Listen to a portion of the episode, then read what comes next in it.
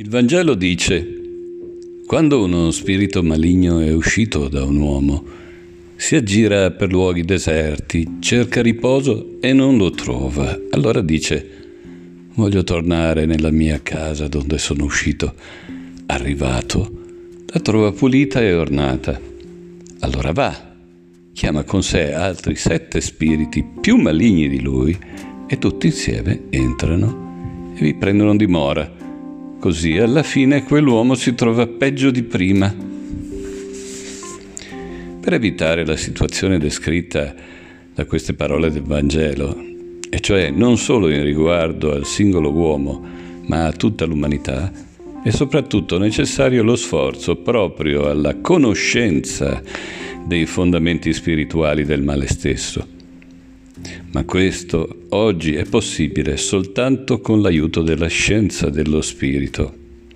Se questo non avviene, tutti i tentativi di pulire e ornare lo spazio interiore della civiltà del presente unicamente con mezzi esteriori, così come avviene oggi maggiormente in modo violento in molte regioni della Terra, condurranno soltanto a un ulteriore accrescimento delle forze del male nel mondo.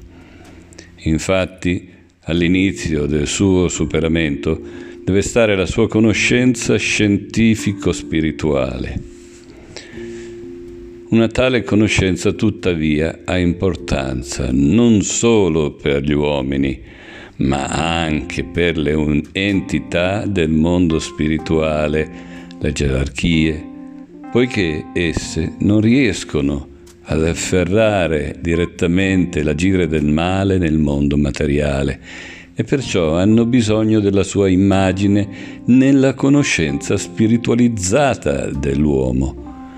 Quando le gerarchie percepiscono in questo modo le forze del male, allora possono aiutare l'uomo nella sua lotta con esso. Senza l'unione dell'anima dell'uomo con il Cristo, il superamento del male non è possibile. Ma per questo è soprattutto necessario che l'uomo crei in se stesso lo spazio spirituale in cui la presenza del Cristo in lui può diventare cosciente.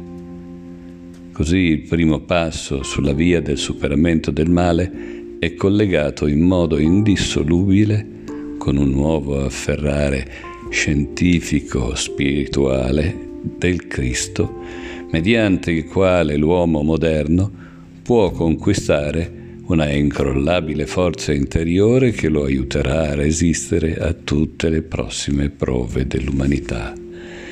Sergei Prokofiev dal testo L'incontro con il male, la pietra di fondazione del bene, Mosca gennaio 2002, Dornac marzo 2003.